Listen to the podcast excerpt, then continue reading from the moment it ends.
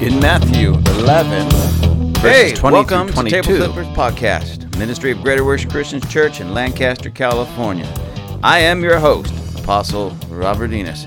This is where we talk about the issue the church faces and how the church should respond to those issues. Here we will talk about doctrine, theology, politics, social and cultural issues, and how the church is to deal with these things. So get ready for a large dose of truth and get ready for the tables to be flipped. Here at Table Flippers, table flipping is what we do. Hello, ladies and gentlemen. Welcome back to Table Flippers podcast. I uh, really appreciate you guys tuning in. You really uh, make my day when I look and see who's tuning in and where you're from and such. It really makes me happy that we're reaching literally all over the globe, and uh, this is really going over all over the globe. And I'm very excited about that, very happy about that, because that tells me that for the most part, many of you are hungry for truth and hungry to just see some of the issues and the problems in the church world today uh, get resolved and get back to the Word of God and what God really says and what God really has for us. Today, I'm going to deal with a subject that I include when I teach on deliverance and healing and spiritual warfare. But I'm going to talk to you about it today just to maybe help open your eyes and cause you to see some things. open your eyes. We're going to talk about a blind man. But uh, because there's a principle that I want to teach you and show you from the scripture. And this primarily is about the blind man that Jesus heals and the town Bethsaida. So I'm going to read Mark 8, verse 22 through 26. Says, When he came to Bethsaida, they brought a blind man to him and begged him to touch him. So he took the blind man by the hand and led him out of the city, or out of the town. And we had spit on his eyes and put his hands on him. He asked if he saw anything. He looked up and said, I see men like trees walking. Then he put his hands on his eyes again and made him look up, and he was restored and saw everyone clearly. He sent him away to his house, saying, Neither go into the town nor tell anyone in the town. Don't go into the town. Don't tell anyone in the town. Now, again, this was happened at or near the town of Bethsaida. And this is an interesting passage when you really stop and look at what's going on and why it's happening. This blind man was brought to him, and he was in the town of Bethsaida. And then Jesus immediately, before he does anything, takes the man by the hand and takes him outside of the town. And then he spits in his eyes. Again, very, very interesting because spitting in the face was a gesture of contempt, a deliberate insult. Spitting on a person conveyed deep enmity. And Jesus spit in this man's eyes. He was rebuking him, so to speak, and showing him how angry he was with his blindness. Now, a lot of Christians will have a problem with this. Oh, no, our sweet little Jesus wouldn't do that. Our sweet little Jesus wouldn't do that. He was only spitting because he was just trying to show everybody just how anointed and how wonderful, and how powerful he is, that even his spit can bring healing and deliverance to people. I just want to bottle his spit and sell it so everybody could be blessed. We sometimes get so silly and foolish on these things. Instead of just taking the time to really study it, and figure out what really is going on. We make up these silly little things because we try to have Jesus in his cute little Cupid doll box, and we want him to be this soft little sissy instead of looking and, and just accepting him as the man for who he really was. When Jesus spit in this man's face, he was showing contempt, he was insulting him, he was rebuking him. And because he was spitting into his blind eyes, it was a rebuke for his blindness. Now keep in mind, Jesus comes to this town, Bethsaida. They bring him the blind man, and he immediately takes him out of the town and rebukes him. After he, after he spits on him and then prays for him again, he finally gets his eyes clear, and then he says, Don't you go back to that town. Don't you go warn anybody in that town. There was something about the town of Bethsaida that frustrated and angered Jesus, especially in regard to this blind man. And this is where we need to stop and pay attention. In Matthew 11, verses 20 through 22, we read this. Then he began to rebuke the cities in which most of his mighty works had been done, because they did not repent. Woe to you, Chorazin! Woe to you, Bethsaida! For if the mighty works which were done in you had been done in Tyre and Sidon, they would have repented long ago in sackcloth and ashes. But I say to you, it will be more tolerable for Tyre and Sidon in the day of judgment than for you. Now, Jesus rebukes the cities or the towns where he did most of his mighty works because they did not repent. They liked the miracles, but they didn't want to repent and follow Jesus. So he rebuked them. What does this have to do with the blind man? The blind man was in that city, Bethsaida, one of the cities that Jesus ultimately came and rebuked. He would have been one of the people that received a great miracle that was from or around that town.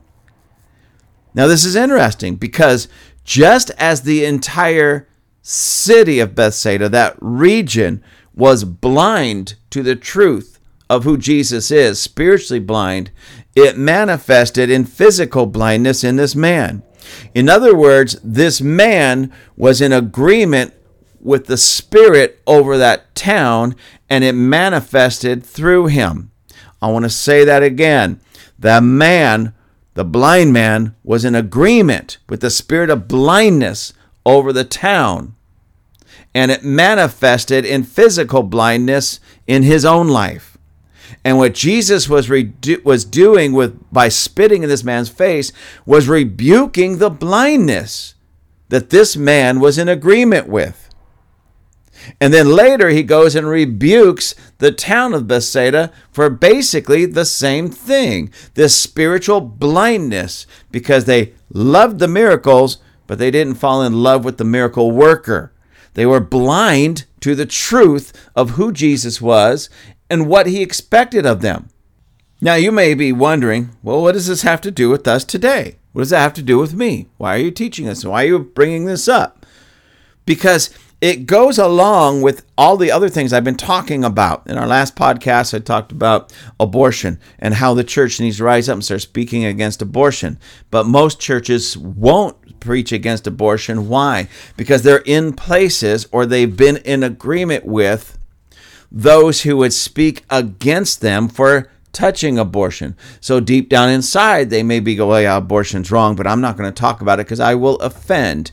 There, see, we've got this strange idea of what love is, what offense is, how we're not supposed to offend people because that's unloving, but then we've embraced the world's definition of love instead of the biblical, God's definition of love, because as we see, in, even in this story, Jesus wasn't afraid to offend this guy or the people around him. He spit in the guy's face. How offensive is that? And Jesus didn't care. There was another time when a mother came and says, Hey, Jesus, my daughter is uh, demon possessed. Can you heal her? I'm not going to throw the children's bread to the little dogs. Now, that's offensive. I don't care where you're from. I don't care what culture. That's offensive. And Jesus didn't care about offending people on that level. He cared about truth and he cared about the work and the word of God and the truth of God and the love of God being manifest. And if that offended people, so be it. Let them be offended. You you come to the modern time now where all these people are out there, they're in their sin. And they want to remain in sin. And they don't want anybody telling them their behavior or their lifestyle or their actions are wrong. So the minute somebody says, hey, maybe you shouldn't go do that because that's wrong, oh, you're not loving, you're not compassionate, you haven't accepted me for who I am. And the church buys into that and then stops warning people of sin, stops telling people that homosexuality is sin, stops telling people that the LGBTQ, all that alphabet people, that's sin. They stop telling people that abortion is sin. We've even stopped telling people that fornication, sleeping around before you're married, is sin. We stop telling people that adultery is sin. We stop telling people that cheating and lying is sin. We stopped telling people that drunkenness is sin. Why? Because much of the church has embraced the spirit of the region or the spirit of the day the same way this blind man embraced the spirit of blindness that was over the city of Bethsaida. The same things that was going on then, it's the same things that are going on now. Christians, and especially our pastors and leaders, are embracing the spirit of the culture or the age today. And this manifests in so many other ways, including, and I, I kind of don't like to keep bringing it down to this, but it's just truth, including how we vote. I couldn't tell you how many Christians and even pastors vote for absolute wickedness because of the particular culture that they're in. They embrace the demon of their culture instead of the Spirit of the living God. And they'll take it right to the voting booth, they'll take it to the pulpit. This is just a little side note. This is one of the things that just kind of really, I remember this, it brought, brought up a memory. I was at a church uh, a few years ago, and it was, they were doing um, baptisms on a Sunday night. And I was asked, as just someone that I just showed up and was hanging out because I knew the pastors and such, they asked me, Would you like to go up there and help with the baptisms? I said, Sure, that, that sounds like fun. And the church was built with the baptismal in the up on the platform, you know. So, anyways, as I was walking across the platform, there was two other ministers. I was in between them, and they were talking to each other.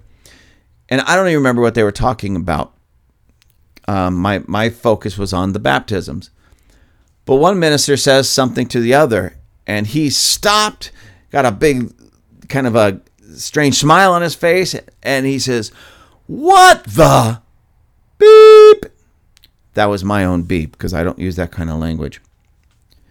And I immediately stopped because, well, that kind of language to me is just wrong in any setting, but especially especially on the platform of a church, and especially as we're walking across said platform, going to do something holy like baptize people into the, the body of Christ, into the family of Jesus. I uh, almost tripped and fell because th- I was waiting for somebody to say, Oh my gosh, I'm sorry, I didn't realize, blah, blah, blah, blah. Or the other uh, pastor to say, hey, you shouldn't have said that. You need to go sit down. You need to repent. You need to whatever. Nothing. It was just like common language. This pastor, this minister embraced the spirit of the culture that is making foul language, cursing, swearing, foul language acceptable in our world. And instead of embracing the Holy Spirit, he embraced the spirit of the age, the spirit of the world.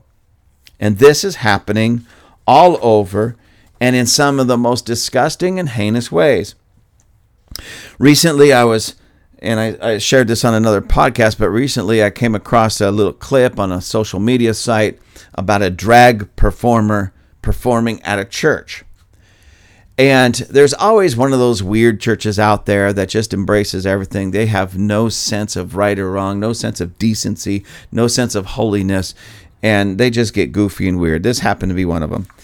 But as I was preparing for this podcast, I decided to look that particular uh, church up and that event. And what I found is, to my, well, I shouldn't even say surprise, to my dismay and disgust, I found that this is somewhat of a common practice in many churches throughout our country. And then I started looking at where these churches were, and it started to make some sense to me because it reminded me of this story of the blind man and Bethsaida, the blind city.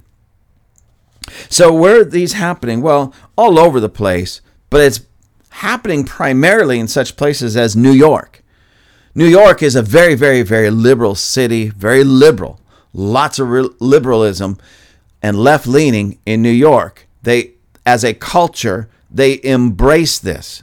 So now the churches, instead of embracing Holy Spirit, are embracing the spirit, that left leaning spirit of debauchery in New York in some places of Florida. I'm not saying all places in Florida because there's some parts of Florida that are very conservative, very, uh, if you will, righteous, more right leaning towards biblical principles. But there's still some left leaning towns and such. And so this is happening in a very left leaning town a very left leaning church. Why? Because again, that particular church decided to embrace the spirit over that area in that region, the spirit of the age, the spirit of wickedness, instead of the Holy Spirit of God. This is happening also in Greensville, South Carolina, of all places. And you would think South Carolina would be a place of lots of conservatism, the Bible Belt, Bible, churches. But no, all it has to do is creep in. And then if, if Christians aren't aware, they start to embrace wickedness, the spirit of the age, instead of the spirit of the living God. This happens a lot in the Pacific Northwest, Oregon, Washington, and such. It happens a lot in the Southern California area. Again, these left leaning, very liberal, embracing all kinds of perversion, especially sexual perversion.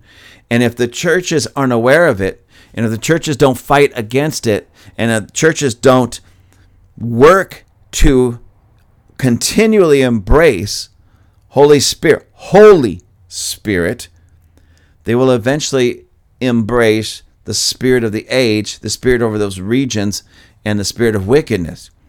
And this is what's happening in many towns in the U.S. And again, most of these places are left leaning cities. But what's sad to me is the church itself. It's not always just some like uh, non denominational church that just broke off from everybody. They're going to do their own thing because they're, they, they're just all about rebellion and they're not going to listen to anybody because they have a chip on their shoulder. Now, I know there's some churches out there like that, but these are happening in some mainline denominations such as the Episcopal Church, the Methodist Church, Presbyterians, United Church of Christ, and we can go on. This is not just a fluke church that just pops up because somebody with a chip on their shoulder went and got their documents online and paid their $25 to have them sent some documents and they start this church, the church of I'm going to do my own thing and not listen to anybody. But this is mainline denominational churches that were the backbone, were, were the backbone of this country for many years as far as what we call spiritually speaking. And so they are leaning more and more and more to the left, more and more and more embracing demonic fallen angels, dark spirits, spirits of wickedness that have worked hard to get into positions of power over cities and regions. And these churches, instead of embracing Holy Spirit and righteousness, a spirit of righteousness, a spirit of holiness, they start embracing the spirit of wickedness uh, uh, of the culture of that particular city or region. And this is the same thing of this blind man being blind, embracing that spirit of blindness that was over the city of Bethsaida. How did Jesus deal with it? He spits in the man's eye, rebukes him openly in front of everybody, shows him his contempt for his blindness. And then, after the man is seeing completely, don't you dare go back into that town and don't even you dare go warn the people of that town. Why? Because Jesus knew what he was going to do. He's going to go back into that town and rebuke it. And and it wasn't just a word like, "Hey guys, um, you know, you shouldn't have done this thing. I gave you a bunch of miracles. It wasn't cool that you didn't accept me as Messiah. That ain't cool." No, it was a rebuke. And when Jesus rebukes, let me tell you something something more than just words were released into, into that town in those other towns such as Chorazin. Because he compared them to Tyre and Sidon. He compared them to wicked, wicked, wicked cities because of their, their rejection of Jesus as Messiah. Oh, they loved the miracles. They didn't really love the miracle worker. And I find this true with the, all these other churches that are embracing this left leaning things. They could say whatever they want. They can call it love. They can call it acceptance. They can call it affirmation. They can say, well, grace, and throw this word out, grace, which has been perverted, not grace itself, but the meaning has been perverted. They could talk about the mercy of Jesus. They could talk about the love of Jesus. But again, what they're doing is they're embracing the world's definition to these words that are pointing to Jesus or speak about Jesus. This is not the love of God. The love of God doesn't allow people to be affirmed in their sin. The love of God brings them out of their sin. I wouldn't want to go into a church that was being pastored or led by somebody in adultery or someone that was fornicating or an addict, an alcoholic or drug addict. I wouldn't want to be part of a church where the pastor or the leader was a liar. So I and God wouldn't allow it either. God doesn't set those ones up, God doesn't allow them. God speaks very clearly in His Word about all of these sins. So, what in God's name are we giving a free pass to the sin of homosexuality? Why are we giving a free pass to the sin of homosexuality? I was just reading on one site, put out, it was a church site that talked about the difference between a gay friendly church and a gay affirming church. And in a nutshell, the gay friendly church basically says, You're welcome to come in and sit, but we do expect you to get over the sin of homosexuality at some point. That's a gay friendly church. The gay affirming church is, You're okay just the way you are, and you can stay that way forever. And still be an active member and minister at the church. Well, I come back to this. Let's just be honest. Do you want an alcoholic to minister to yourself, your family, your children? Do you want a pedophile? Let's just go there. Do you want a pedophile teaching the Sunday school? Of course not. Alcoholic, drug addict? Well, of course not. Somebody who is in adultery, I mean, can you imagine if we took the sin of adultery and tried to make it acceptable among our leadership and even members of the church? If that is ridiculous and foolish, which it is, what in God's name were we doing uh, uh, when we make homosexuality acceptable sin? Or we we erase that word, that three little word, sin. It's acceptable. Let's affirm them. God made them this way. No, He didn't. No, He didn't. He didn't make them that way. It's a hurt, it's a brokenness brought on by trauma. And we should affirm the person, but never the sin. And we should be working to bring the people out of that brokenness and heal their broken hearts to set them free. I travel a lot to different places such as Africa and uh, Mexico and different parts of the world. And in most of the places in Africa that I go to and minister in, they won't even accept somebody who's been divorced. There was a man who got married, he and his wife went into ministry. She knew that this man was called to ministry and was going to be in ministry. So they started a church. Just a couple, maybe two or three years into their marriage, she realized this is not what I wanted. This is not what I signed up for. And she divorced him to no fault of this man. Now, the denomination, the people he worked with, says, I'm sorry, you're divorced. You can't pastor a church. You can be in a church, you can do some level of ministry, but you can't pastor a church because you're divorced. And because they look at divorce still as this this big sin, this thing that's almost um, so difficult to overcome that you can't be in head leadership like that if you've been divorced. Now, on a personal level, in a situation such as that, I think they're carrying it a little bit too far. But at the same time, it's refreshing that there's still people in this world that take the Word of God seriously and take sin seriously. That if they're going to do that for a, somebody who is divorced to no fault of his or her own, how much more are they going to do that with the homosexual or the adulterer or the pedophile or the drunk, the alcoholic, the drug addict?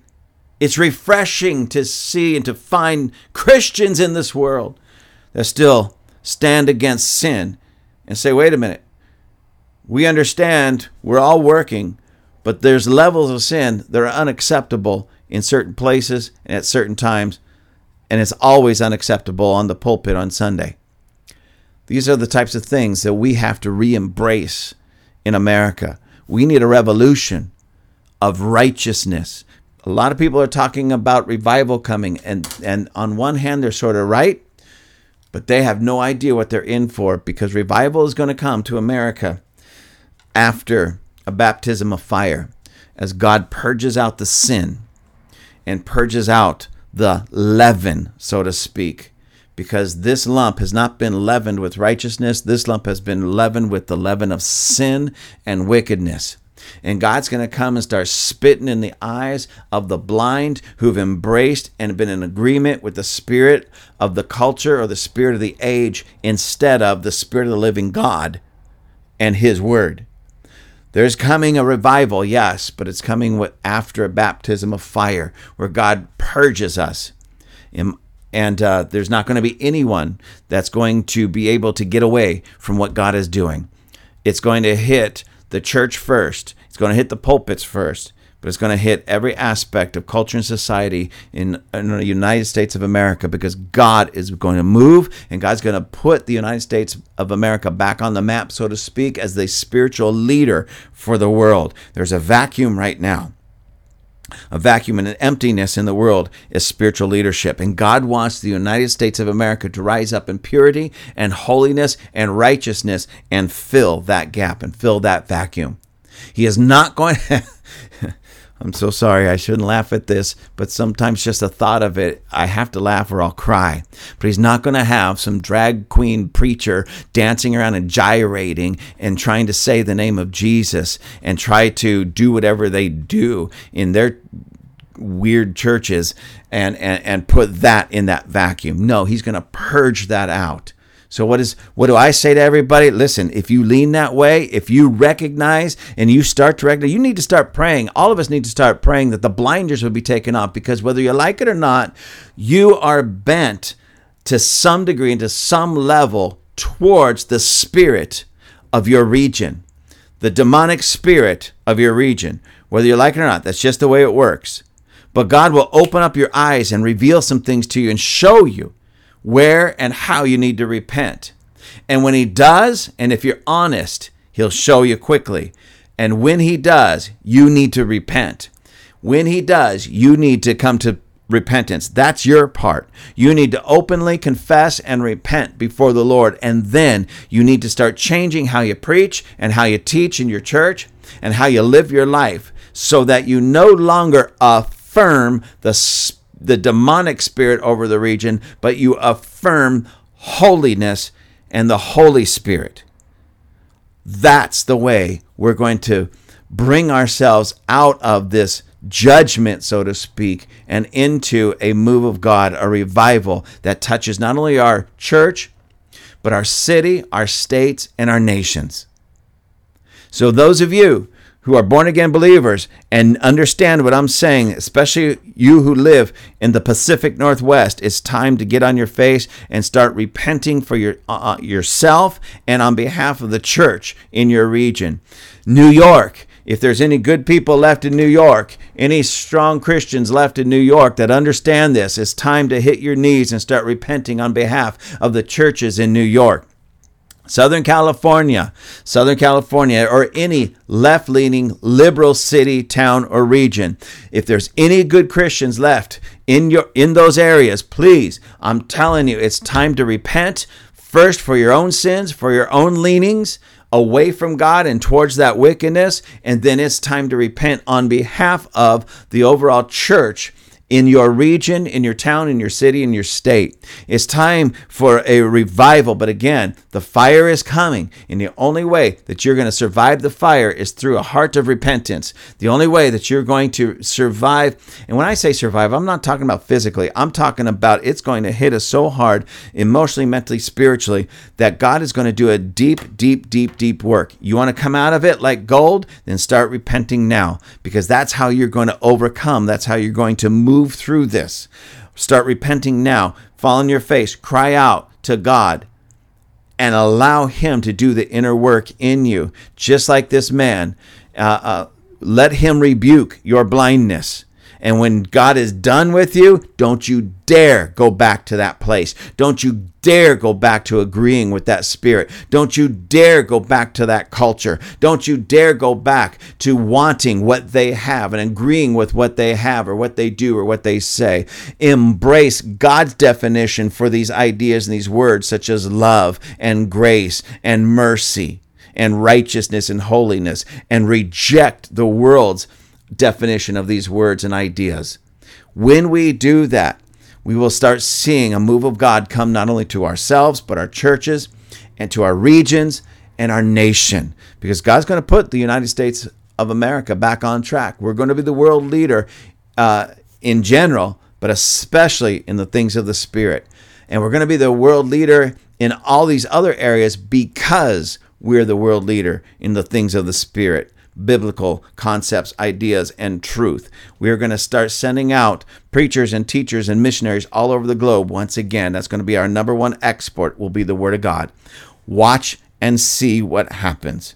Watch and see what happens. But I'm inviting you, I'm calling every one of us who hears my voice to that place of repentance. Thank you for joining us here at Table Flippers. I would love to hear from you. You can find my contact information at www.gwcclancaster.org. That's gwcclancaster.org. Please let us know how we are doing. I look forward to hearing your thoughts and comments. Have a fantastic day.